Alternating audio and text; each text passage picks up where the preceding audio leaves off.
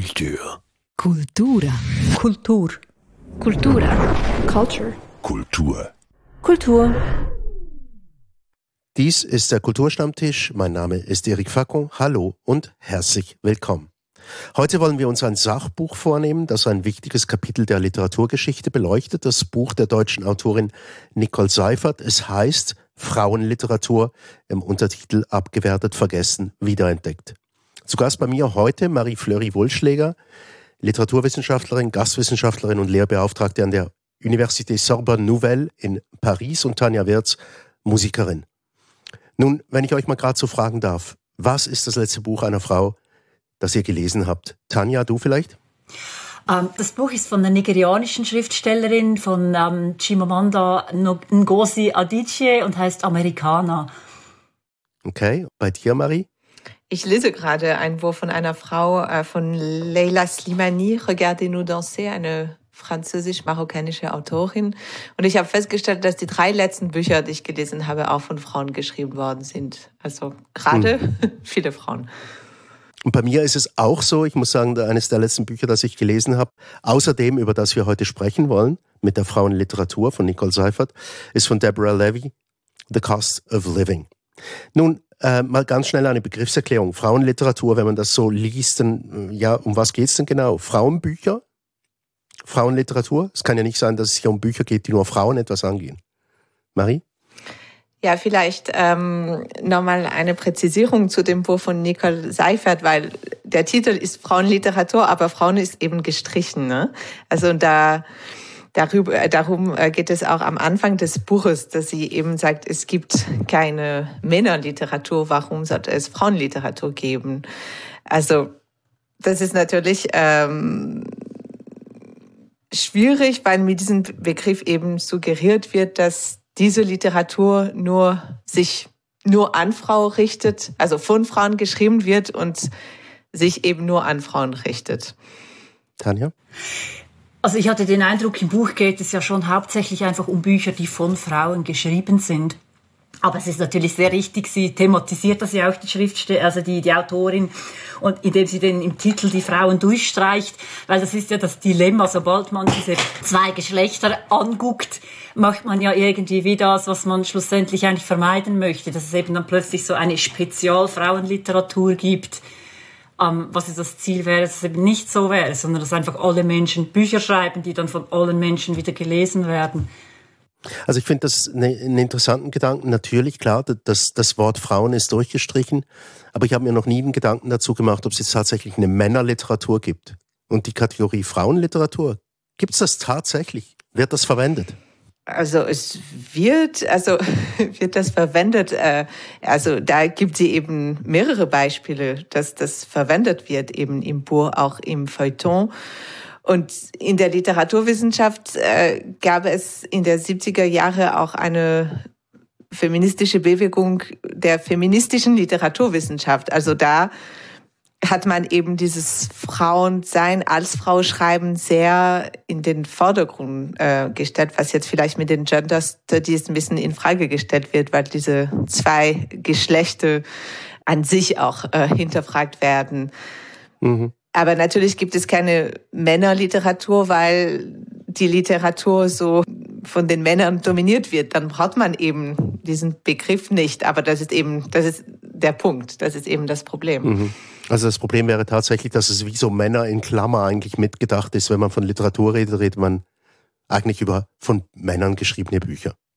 Ähm, es sind zwei Fragen noch im Raum. Ich habe über das andere auch gerade gedacht, ähm, ob dieser Begriff in der Realität auch irgendwie, also ob der eine Realität bezeichnet. Und ich habe mir gedacht, also ich weiß jetzt nicht, ob es immer noch so wäre, aber jetzt über weite Strecken, wenn man jetzt in eine Buchhandlung gehen würde und sagen würde, können Sie mir bitte Frauenliteratur empfehlen? Ich glaube, die Buchhändlerinnen wüssten, von was ich reden würde. Mhm. Also dass das schon eine Kategorie ist, die irgendwie in den Köpfen der Leute irgendwie vorkommt, die sich mit Büchern beschäftigen. Und was mir dann auch noch in den Sinn gekommen ist, ähm, im Zusammenhang mit dem, was du erwähnt hast, Mari, ähm, diese feministische Bewegung oder die feministische Literatur, ähm, da hat's, also für mich, ich war da auch, ähm, bin da immer hingegangen. In Zürich hat es eine Frauenbuchhandlung ähm, gegeben und eine Frauenbibliothek. Und also die Frauenbibliothek, das war ein großer Raum voller Bücher, die wahrscheinlich damals eben als Frauenliteratur bezeichnet oder als feministische Literatur bezeichnet worden wären. Obwohl das ja jetzt nicht dasselbe ist. Also nicht jede Frauenliteratur wäre dann auch feministisch. Aber mhm. ich glaube schon, dass das ein Begriff ist, der auch eine Realität dann widerspiegelt. Und ich meine, Männerliteratur, so im Großen und Ganzen, das würde man wahrscheinlich eher nicht sagen, aber ich glaube schon auch, dass es so Bücher gibt, von denen viele Leute sagen würden, das sind jetzt so typische Männerbücher. Irgendwie so Nick Hornby kommt mir zum Beispiel in den Sinn. Dieser englische Schriftsteller, der, der so über die, der die Begeisterung für Fußball schreibt. Oder, also, dass, dass, es da schon auch Bücher gibt, die vielleicht so als für Männer oder so die, die Männersorgen irgendwie zeigen wollten. Hm. Also ich fände das jetzt noch interessant, Nick Hornby, um ein bisschen Schutz zu nehmen, hat sich letzthin auf äh, Mann-Frau-Beziehungen oder Frau-Mann-Beziehungen kapriziert nachdem er das mit dem Fußball und der Popmusik losgeworden ist. Es würde mich mal interessieren, aber das dann für ein anderes Mal, dass wir mal das diskutieren, was er schreibt über Beziehungen, ob das anders herausgekommen wäre mhm. mit einer anderen Optik. Also du aber, musst ihn auch äh, nicht den Schutz nehmen von mir. Ich finde den super. Ich habe den auch sehr gern gelesen. Und zwar auch nicht irgendwie abwertend gemeint, sondern einfach, das war, diese Bücher sind in meinem Bekanntenkreis so herumgeboten worden. Schau, das ist das für einen Mann, das ist ein typisches Männerbuch. So. Ja, das ist interessant. Ja. Eben, ich wollte noch auf das zurückkommen, was du gesagt hast. Ich gehe jetzt also in eine Buchhandlung und sage, ich hätte gern Frauenliteratur und dann wüssten die Buchhändlerinnen genau, um was es geht. Ja, was werden das genau, was sie da wissen? Oder ist das auch so, ein, so eine schwammige Vorstellung? Ich könnte mir vorstellen, dass ich dann das neue Buch von Milena Moser in die Hand gedrückt kriegen würde, zum Beispiel. Mhm. Maria, hast du eine Idee, was das denn sein könnte? Oder was, was, was denkt man sich, wenn man von Frauenliteratur redet?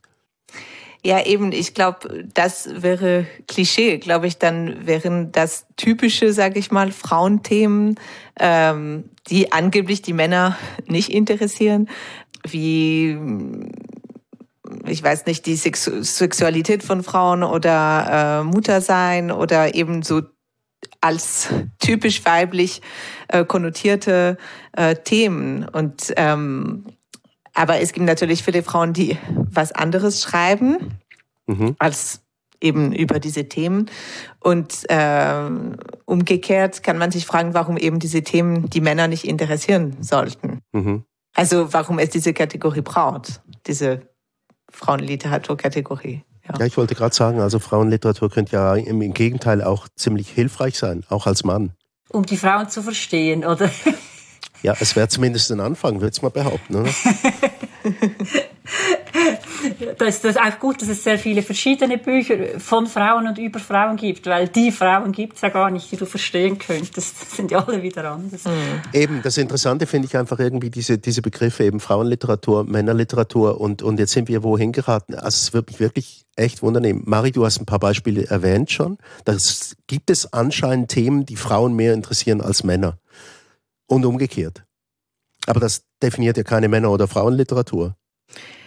Ja, ich, ich, ich weiß nicht, ob die Themen, die ich genannt habe, ähm, das sind eben Themen, die als, also als, als weiblich oder männlich eben wahrgenommen werden. Ob die das genau sind, es gibt auch Frauen, die eben keine Kinder waren, das sind, das sind trotzdem Frauen eben. Das ist diese Kategorien Mann, Frau kann man eben erstmal schon dekonstruieren. Ähm, Jetzt habe ich, weiß ich, äh, bin ich so in eine andere Richtung gegangen. Jetzt musst du dir die Frage nochmal stellen. Mhm. Also eben offenbar gibt es einfach Themen, die Männer scheinbar nicht interessieren sollen. Und äh, mich würde es einfach noch interessieren, abgesehen von denen, die du genannt hast, Marie, was sollen denn diese Themen sein? Ich verstehe schon, äh, weibliche Sexualität denkt man im ersten Moment, ja, das ja, es geht jetzt vielleicht Frauen eher etwas an. Aber ich habe auch Mühe, mir vorzustellen, dass das in Literatur stattfindet, ehrlich gesagt. Aber irgendwo muss es doch diese Themen geben. Die Behauptung steht auf alle Fälle im Raum, dass es solche Themen gibt. Tanja, was meinst du? Ähm, also Nicole Seifert schreibt ja auch davon, dass eben diese Bücher von Frauen nicht so gelesen werden, vor allem von Männern nicht gelesen werden. Und ich, wenn ich so ein bisschen rumfrage bei Leuten, die ich kenne, habe ich das Gefühl, das ist schon etwas, was tatsächlich, also was ich auch so äh, feststellen kann. Aber äh, was noch lustig ist, ist, ist dass das den Männern nicht bewusst ist. Die, die merken nicht, dass sie die, die Bücher von Frauen eigentlich ausschließen. Und ich habe das Gefühl, also das eine hat sicher damit zu tun, eben welche Bücher werden überhaupt wahrgenommen, welche äh, spült so im Literaturbetrieb und in der Presse nach oben in die Wahrnehmung der Menschen. Und das andere große Thema, was ich da sehe, ist die Frage der ähm, sich identifizieren mit der Hauptfigur des, des Buches. Also, und ich glaube, da ist halt schon ein bisschen Knackpunkt, dass Frauen wahrscheinlich noch eher bereit sind, sich mit einer, Haupt-, einer männlichen Hauptfigur zu identifizieren, oder zumindest zu versuchen, als umgekehrt. Vielleicht noch ein Beispiel. Also mir ist es nochmal eingefallen, ähm, die französische Autorin Annie Ernaux, die jetzt auch äh, ins Deutsche, also seit kurzem erst äh, wirklich intensiv übersetzt wird und rezipiert wird. Ähm, das ist eine Schriftstellerin, die sehr autobiografisch schreibt über so, so kleine Momente ihres Lebens. Und es gibt so einen Aussatz von ihr, wo sie erzählt, ähm, dass die Supermärkte zum Beispiel, also sie erzählt, als sie Mutter wird, äh, und überhaupt keine Unterstützung von ihrem Mann hat und eben fast verpflichtet ist, sich um diesen ganzen Aushalt äh, zu kümmern, dass sie eben jeden Tag in den Supermarkt geht. Und das ist eben ein Thema, was überhaupt nicht als literarisch gilt. Und in ihren Romanen oder ähm, autobiografischen Romanen kommen die Supermärkte oft vor, weil sie daraus eben ein literarisches Thema macht. Und das ist eben eine Realität von einer Frau in der 70er Jahre, die eben freiwillig ein Kind bekommt mit ihrem Mann, der aber weiter studiert und sie mit dem Kind sozusagen alleine lässt. Und da sind so solche Themen vielleicht so solche Erfahrungen, die lange nicht mal äh, publiziert werden, weil die, die, die Bücher eben nicht von den Verlagen äh, aufgenommen werden. Aber sie ist zum Beispiel ein Beispiel von Frauen, die eben solche Themen, solche Realität auch sehr literarisch dann in die Bücher bringt sozusagen. Aber es ist noch interessant, dass das thematisch so geordnet wird, dass es welche gibt. Das ist ja auch wie, ein, wie eine Art Abwertungsmechanismus. Wenn man so sagt, es gibt Themen, die gelten einfach nicht als literarisch und die kommen dann zum großen Teil aus der fraulichen Ecke. Sind vielleicht einfach alle die Themen, über die männliche Autoren nicht schreiben und vielleicht gar nicht extra nicht schreiben, sondern einfach halt, weil es nicht so in ihrem Erfahrungsalltag, in ihrem Alltag nicht so drin ist. Und das wird dann vielleicht, kommt es einfach daher, dass das, das, worüber genügend geschrieben wird, dann als wichtig gilt was weiß ich, wenn es jetzt irgendeinen Philosophen gäbe, der irgendwelche weltbewegenden Abhandlungen über Supermärkte geschrieben hätte, würde man es vielleicht auch wieder anders sehen. Vielleicht gibt es das ja sogar. Aber in eurer Erfahrung als lesende Frauen, ich nehme an, ihr habt jetzt eine gehörige Portion von Männerliteratur, also von Männern geschriebener Literatur gelesen. Und da wird es auch wieder einen großen Anteil haben, die, äh, also wahrscheinlich die große Mehrzahl wird eine männliche Hauptfigur haben. Könnt ihr euch denn damit identifizieren oder wird ein anderes Interesse angestoßen? Ich habe mich nur gefragt vorhin, die, die, die offenbar die Männer sich nicht mit Frauen als Hauptfiguren identifizieren können. Kehren wir es mal um. Ja, also ich habe nicht das Gefühl, dass ich mich unbedingt identifizieren muss mit der Hauptfigur, wenn ich ein Buch lese. Also es gibt auch Hauptfiguren, die ganz schrecklich sind. Es gibt auch eben Verbrecher als oder Verbrecherin als Hauptfigur. Äh, ich identifiziere mich von weitem auch nicht mit allen Frauen, die in Büchern vorkommen. Aber ich glaube, dadurch, dass es eben diese Normalität gibt, auch Frauenfigur wie Ephibris zum Beispiel, der von einem Mann geschrieben worden ist, also dass eben diese Männerliteratur, wenn man das äh, so nennen will, ist eben die Literatur, mit der man von Anfang an, von Anfang an konfrontiert worden ist. Von daher stellt sich die Frage nicht so. Also für mich hat sich die Frage nie gestellt und auch lange habe ich mich auch nicht wirklich gefragt, ob ich jetzt mehr Männer oder mehr Frauen lese. Ich habe einfach Bücher gelesen und erst später gemerkt, dass ich sehr viel mehr ähm, Bücher von Männern gelesen habe. Tanja, wie war das bei dir? Okay, ja, für mich war das ganz früh ein Thema, also in, mit, mit Kinderbüchern und, und auch mit Filmen übrigens.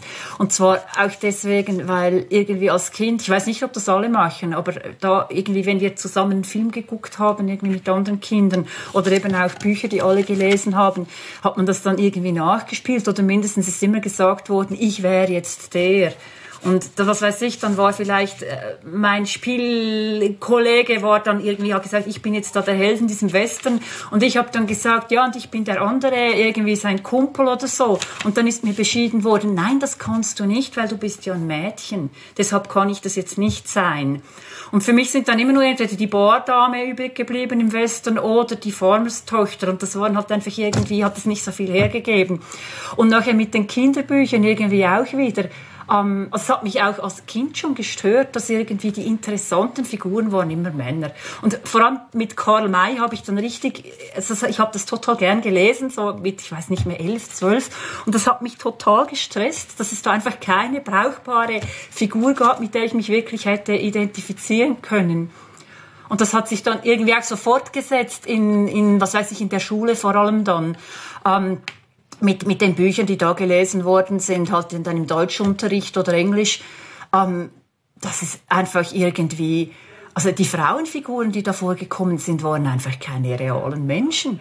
Das waren immer nur so Statistinnen oder Projektionsflächen oder Trophäen oder ich weiß nicht was für die Hauptfiguren oder für die Autoren. Und das, das hat mich dann relativ früh dazu gebracht, wirklich Bücher zu suchen, wo es anders ist, also, dass ich was anderes zu lesen noch habe außerhalb der Schule. Also ich hatte dann auch diesen Überdruss von, jetzt habe ich es dann langsam gehört, diese Männer, die da irgendwelche, was weiß ich, großen Fische fangen gehen wollen auf dem Meer oder mhm. irgendwelche Lebenskrisen als Künstler haben und dann da irgendwie erwachsen werden müssen oder die ihren Vater suchen gehen müssen und halt diese Geschichten, die immer und immer wieder kommen. Ja, eben, das ist interessant, dass du, dass du den Überdruss erwähnst. Ähm, diesen Überdruss, den erwähnt Nicole Seifert ja auch. Und sie sagt, ja, sie lese jetzt gerade radikal nur noch Bücher von Frauen. Mhm. Wie ist denn euer Leseverhältnis heute? Zählt ihr das überhaupt oder, oder lest ihr einfach, was passiert? Marie? Ich finde, in den letzten Jahren hat man eben zum Glück mehr äh, Frauen, also Bücher, die von Frauen geschrieben worden sind, ähm, damit Kontakt. Also es gibt, die werden vielleicht finde ich jetzt gerade auch mehr äh, in den Vordergrund gesetzt. Ja, ich, ich, ja, ich passe da mehr auf sozusagen und auch vor allem bei mir merke ich das so in beruflich als Dozentin. Das ist wirklich was, was ich am Anfang, als ich vor zehn Jahren angefangen habe zu lehren, habe ich nicht wirklich aufgepasst und ich habe irgendwann gemerkt, es sind immer nur, es kommen immer nur Männer vor in meinen Seminaren und jetzt ähm, vermeide ich, dass es eben nur Männer gibt in einem Seminar. Es muss immer mindestens zwei Frauen vorkommen. Und das ist was, ja, ja, da passe ich auf jeden Fall auf. Aber dieser Überdruss, den, den Tanja erwähnt und den auch Nicole Seifert in ihrem Buch erwähnt, hattest du den auch? Jetzt, jetzt reicht das da mit den Männern, die ihr Leben ausbreiten oder ihre Probleme ausbreiten. Nein, weil ich nicht unbedingt das Gefühl habe, dass die Bücher, die ich lese, eben die, die Probleme von den Männern so ausbreiten. Also in der Fiktion kann man eben auch, ich glaube, äh, dass ein Mann auch über als eine Frau sprechen kann und umgekehrt und dass es auch funktioniert und ähm, nee, das Gefühl habe ich nicht gehabt, aber eher dieses vielleicht auf, ein, auf einer andere Ebene, wenn man sich die Literaturpreise anschaut oder eben die besprochen werden. Ja, das auf jeden Fall. Da sage ich mir, wo sind die Frauen und warum sind sie eben nicht sichtbar? Aber als Leserin sozusagen habe ich das nicht so empfunden. Eben, über den Kanon müssen wir noch reden. Der literarische Kanon, der bestimmt, was wir ungefähr lesen sollen. Da kommen wir dann gleich darauf zurück. Ähm, eben Nicole Seifert macht in ihrem Buch wirklich auch so einen geschichtlichen Abriss. Also wir kommen dann über, über äh, verschiedene Länder, ähm, über die Schwestern Bronte, die unter Männernamen zuerst herausgeben mussten. Und dann kommen wir, dann kommen wir äh, bis in die heutige Zeit an mit Umwegen über alle möglichen Sorten von Abwertung, die Frauen, die schreiben, erfahren müssen. Stellt ihr das auch fest eigentlich, dass das, dass das tatsächlich so ist? Also du hast schon angesprochen, Marie, irgendwo sind denn die Frauen, wenn es um Preise geht und so weiter. Ist es heute wirklich noch genau das gleiche Problem? Ich glaube, die letzten Jahre haben das Problem für alle bewusster gemacht. Das glaube ich schon. Also, dass man eben darüber spricht und äh, genauso wie man darüber spricht, ob äh, People of Color auch äh, vertreten sind, eben bei so Oscar und so. Aber der Liter die literarische Welt ist noch sehr stark von Männern dominiert, wenn man sich die Jury anschaut oder so von den Preisen. Aber trotzdem glaube ich, dass sich gerade etwas ändert. Und ich hoffe, dass es sich längerfristig ändert und dass es jetzt nicht so eine Modeerscheinung ist, dass man da besser aufpasst. Aber also es gibt viel aufzuholen, was die Literaturpreise angeht. Aber ich glaube schon, dass sich eben gerade etwas ändert. Also da fehlt mir völlig der Überblick, weil ich diesen Literaturbetrieb, also das, dieses Preise verteilen und ähm, Rezensionen, das gar nicht so wahrnehme. Ich bin eher die Leserin einfach. Was ich noch interessant gefunden habe im Buch von Nicole Seifert war auch, aber schon auch der Umgang mit, mit älterer Literatur. Also jetzt gerade mhm. in Bezug auf, auf Unterricht, auch auf Schulen, aber vielleicht auch auf eine breite Leserschaft, die auch mal wieder ein Buch von vor 100 Jahren lesen könnten dass es da auch noch so viel zu entdecken gibt. Das habe ich einfach interessant gefunden, weil mein Überdruss, den ich jetzt gerade vorher beschrieben habe, ja, sich auch sehr daran gewachsen ist an diesem, diesem Lesen von Klassikern. Also ich kann mir vorstellen, dass wenn man immer die neuesten Sachen liest, dass da tatsächlich sich viel geändert hat. Aber wenn man jetzt sozusagen am alten Kanon nichts ändert, dann ist man da immer noch mit demselben Problem konfrontiert. Und offenbar gibt es ja, also ein paar wenige Beispiele kenne ich, aber ich habe nicht gewusst, dass es so viele sind, wie die Nicole Seifert ja da bringt, gäbe es ja ganz viele ähm, auch ältere Sachen, die man für den Unterricht jetzt zum Beispiel brauchen könnte, die halt einfach nie in diese, diesen Kanon reingeraten sind. Ja, das fand ich eben interessant, dass auch, äh, wenn ich im Nebenfach äh, Germanistik studiert habe, ich einen großen Teil von diesen Autorinnen nicht kannte. Mhm. Und ich weiß nicht, ob es an mir liegt oder an der Leseliste. Ich glaube schon an der Leseliste. Ich glaube auch an der Leseliste. Mhm. Also gut. Ja, also das ja. ist ja, das zwingt einem ja. Und ich meine, man muss ja dann auch das lesen, was gefragt ist, für was weiß ich, um den Schein zu machen. Also man ist ja nicht völlig unabhängig von den Leuten, die einem vorschreiben, was man da machen soll. Mhm. Also der erste, erste bewusste Roman, den ich gelesen habe, der von einer Frau geschrieben war, war tatsächlich von einer der Bronte-Schwestern. Äh, Sturmhöhe auf Deutsch, Wuthering Heights auf Englisch. Und ich bin auch nicht auf die Idee gekommen, mich zu fragen, ob jetzt das männliche oder weibliche Themen sind, die da verhandelt werden. Okay. Jetzt aber wir haben kürzlich mal im Kulturstammtisch über den literarischen Kanon geredet. Und äh, zufälligerweise waren es jetzt drei Männer, also ich plus zwei andere. Durchaus Literatursachverständige, die also wussten, um was es geht bei der Literatur. Und wir haben den Kanon der Schweizer Literatur diskutiert. Und dann zum Schluss ist mir die Frage in den Sinn gekommen, ja, ganz spontan, wen würdet ihr denn aufnehmen in den Kanon? Äh, nennt doch mal jeder zehn Namen. Und zwar keine Frau darunter. Und dann irgendwann mal ist es uns das selber aufgefallen, dass die Frauen fehlten. Zeichen der Besserung. Dass du es überhaupt gemerkt hast, ist das Zeichen der Besserung. Wir haben es alle gemerkt, alle mhm. zusammen. Mhm, mhm. Ja, schon. Also jetzt wird natürlich noch der nächste Schritt kommen, dass man mal guckt, wen gäbe es denn? Also ich habe dann auch mal ein bisschen geguckt, es gibt, also ich weiß nicht, ob das ist äh, eine sinnvolle Liste ist, ich kenne mich eben nicht so aus, aber ich habe mal auf Wikipedia geguckt, da gibt es eine Liste von Schweizer Autoren überhaupt und ähm, habe da geschaut, wer wird denn da wen kenne ich überhaupt? Und dann ist mir aufgefallen, offenbar, also einer der ersten und wirklich ähm, extrem weit verbreiteten feministischen Romane überhaupt ist von einer Schweizerin geschrieben, also von Verena Stephan, ist dieses Buch Häutungen mit dem der Verlag Frauenoffensive groß geworden ist. Das war ein sehr weit verbreitetes Buch. Ich meine, man kann jetzt darüber streiten, ob es einem gefällt und über die literarische Qualität will ich jetzt auch nicht irgendwie was sagen. das verstehe ich nicht, aber ähm, es, wäre ja sicher ein, ein, wichtiges Buch eigentlich, weil es, wirklich weite Verbreitung gefunden hat und so ein Anfang war von feministischen Romanen. Mhm. Interessant finde ich, dass das Wort literarische Qualität auftaucht, weil das ist ein, ein wichtiger Punkt im Buch von Nicole Seifert, die sagt, ganz häufig wurde in Diskussionen, warum Frauen nicht stattfinden, in Wettbewerben, bei Preisvergaben und so weiter und so fort, das hänge eben mit der literarischen Qualität zusammen. Und äh, sie kommt dann zur Schlussfolgerung, dass das eigentlich eine Behauptung ist, weil es mehr um Außerliterarisches geht als um Literarisches. Seid ihr mit der Aussage einverstanden? Ich glaube, zu sagen, also eben das Argument ist zu sagen, es zählt eben nur die literarische Qualität und nicht, äh, ob der Autor, die Autorin eine Frau oder ein Mann ist. Aber was sie eben in ihrem Buch sehr gut zeigt, ist erstmal, um über literarische Qualität zu reden zu können, muss man eben Zugang zu den Büchern haben. Und ähm, einfach zu sagen, das ist das Einzige, was zählt, ähm, zieht nicht in Betracht, dass eben die Bücher, die von Frauen geschrieben worden sind, nicht wahrgenommen werden. Und deswegen ist das Argument schwierig, weil es eben ja, eben man braucht zehn Texte von Frauen, zehn Texte von Männern und dann kann man eben über literarische Qualität zu sprechen. Aber wenn man die Texte nicht mal liest, dann kann man eben nicht darüber sprechen.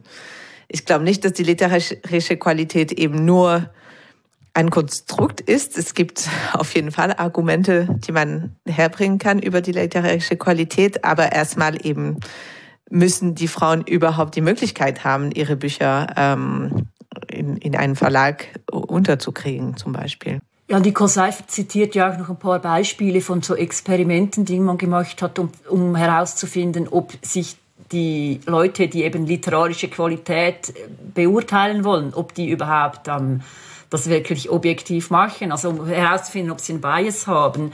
Und da hat man ja so anonym Texte eingeschickt und es ist ja sehr erschütternd, wie Texte anders beurteilt werden, wenn die Rezensenten glauben, sie wären von einem Mann als von, wenn sie denken, es wäre von einer Frau. Also es gibt dieses Beispiel, ähm, das war die amerikanische Autorin Catherine Nichols, die, die einen Probetext eingegeben hat, und zwar 50 Mal an, unter eigenem Namen und dann unter einem männlichen Pseudonym. Und als Mann wurde sie 17 Mal eingeladen, das ganze Manuskript zu schicken und als Frau zweimal. Ich glaube, das spricht irgendwo für sich, oder? Ja, und es gibt ja ganz ähnliche Experimente. Also eines zitiert sie sogar bei Musikern, also dieses blind Vorspielen hinter einem Vorhang, damit ähm, die, die jemand fürs Orchester einstellen, eben nicht davon beeinflusst sind, was sie da für ein Geschlecht auf der Bühne sehen. Oder es gibt diese Experimente auch mit Schulaufsätzen, wo auch, ähm, also ich weiß nicht, ob es heute noch so wäre, aber die Zahlen, die ich jetzt noch so vage in Erinnerung habe, das war immer sehr klar, dass wenn die Lehrer denken, es wäre von einem Jungen geschrieben, gibt es bessere Noten. Mhm. Das heißt aber zehn Manuskripte, wie Marie vorhin vorgeschlagen hat, von Frauen und zehn von Männern und die Jury hat verbundene Augen und weiß. Das wäre interessant, ja. Mhm. Ja. Das wäre das wär der Moment, der ja, kommen müsste. Ähm, wie habt ihr es eigentlich mit Quoten? Jetzt sagen wir mal zum Beispiel, was, was Preise, was die, die Vergabe von literarischen Preisen angeht.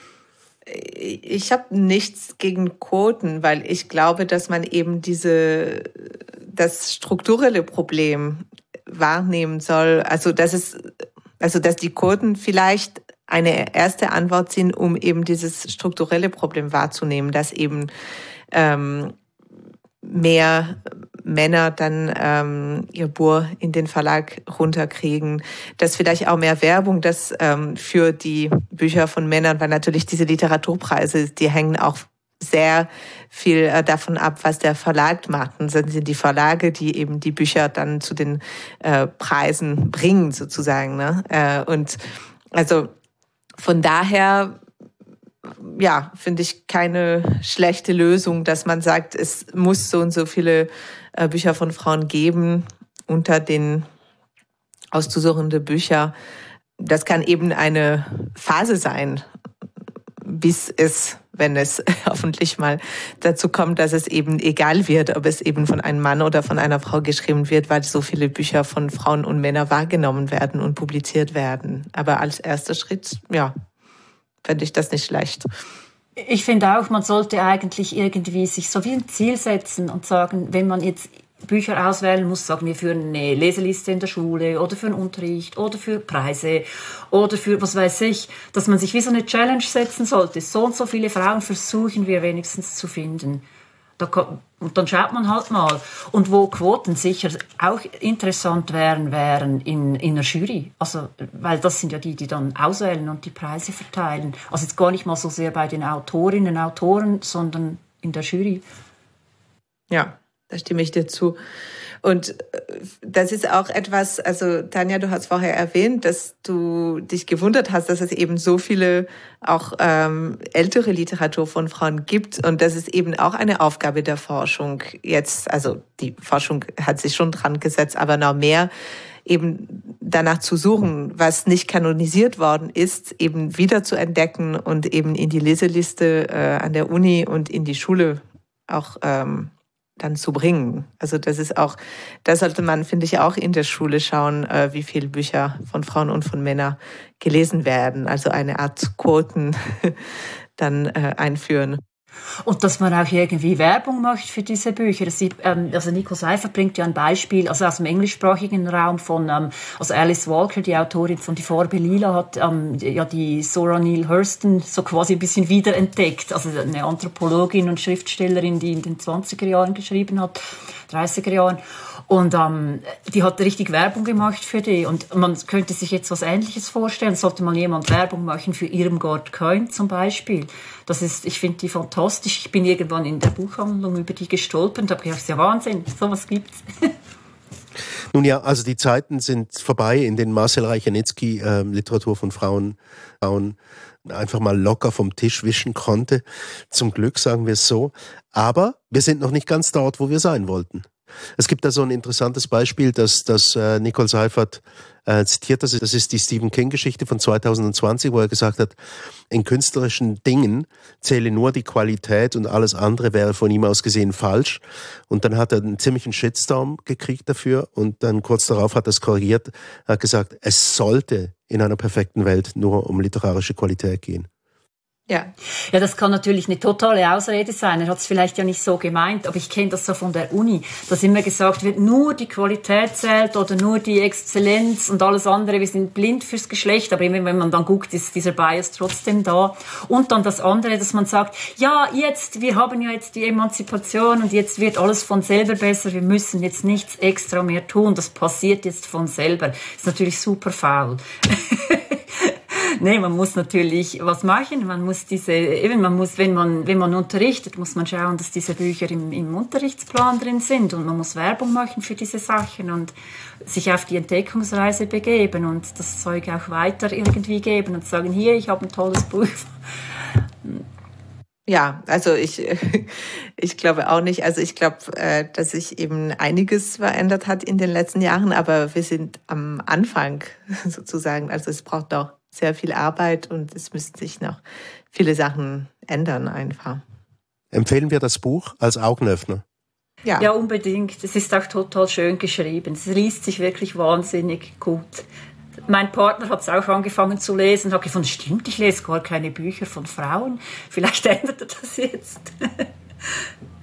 Ja, ich finde es auch sehr schön geschrieben und ich finde auch, dass sie wichtige ähm, Ergebnisse von der Forschung auch sehr zugänglich macht und sehr schön zusammenfasst und ähm, ja, das Buch, von dem, über das wir geredet haben und das wir jetzt gerade so gepriesen haben, heißt Frauenliteratur. Frauen ist dabei durchgestrichen, aber man kriegt es trotzdem unter dem Namen Frauenliteratur, abgewertet, vergessen und wiederentdeckt von Nicole Seifert im Verlag Kiepenheuer und Witsch. Herzlichen Dank für dieses Gespräch, Marie-Fleury Wulschläger und Tanja Wirz. Mein Name ist Erik Fackmann.